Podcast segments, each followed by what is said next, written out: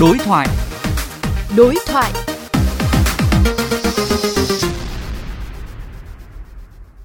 Thưa quý vị, trước kiến nghị xin cấp phép khẩn cấp với vaccine phòng COVID-19 Nanocovax, Cục Khoa học Công nghệ Bộ Y tế cho rằng thời điểm này là quá sớm và có phần nóng vội do chưa đủ dữ liệu khoa học.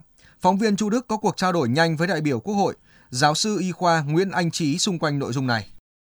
Thưa giáo sư, giáo sư đánh giá như thế nào về phản ứng của Bộ Y tế? Tôi cho là đây là một cái sự gọi là cẩn trọng, cần thiết. Và tôi hiểu sâu sắc đây là Bộ Y tế cũng sốt ruột lắm. Nhưng những cái nguyên tắc để đảm bảo cái sự an toàn cho nhân dân ấy là cần thiết. Và tôi đồng ý và tôi chia sẻ về điều đó tiêm gì thì tiêm nhưng số 1 là phải an toàn cái đã thử nghiệm ở giai đoạn 3 này mới một cái số n nó quá ít trên dưới một nghìn người gì đấy thì con số này là nó thấp hơn nhiều so với một cái yêu cầu thông thường nó phải sấp xỉ phải ba vạn người nếu mình chấp nhận một kỳ sự phê duyệt nhanh như vậy đột chạy giai đoạn như vậy đến mức là bất hợp lý đấy thì cái nguy cơ có một cái loại vaccine không an toàn xảy ra ở trong cộng đồng và khi tiêm chủng xong thì cái hậu quả cái tai biến nó rất lớn theo giáo sư, cần điều kiện gì để chúng ta sớm có vaccine phòng COVID-19 made in Việt Nam?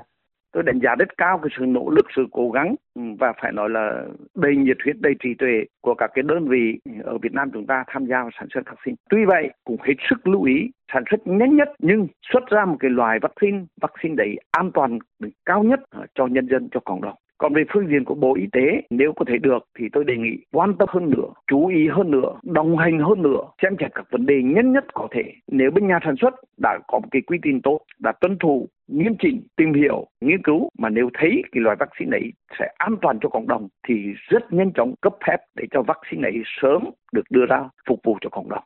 Xin cảm ơn giáo sư.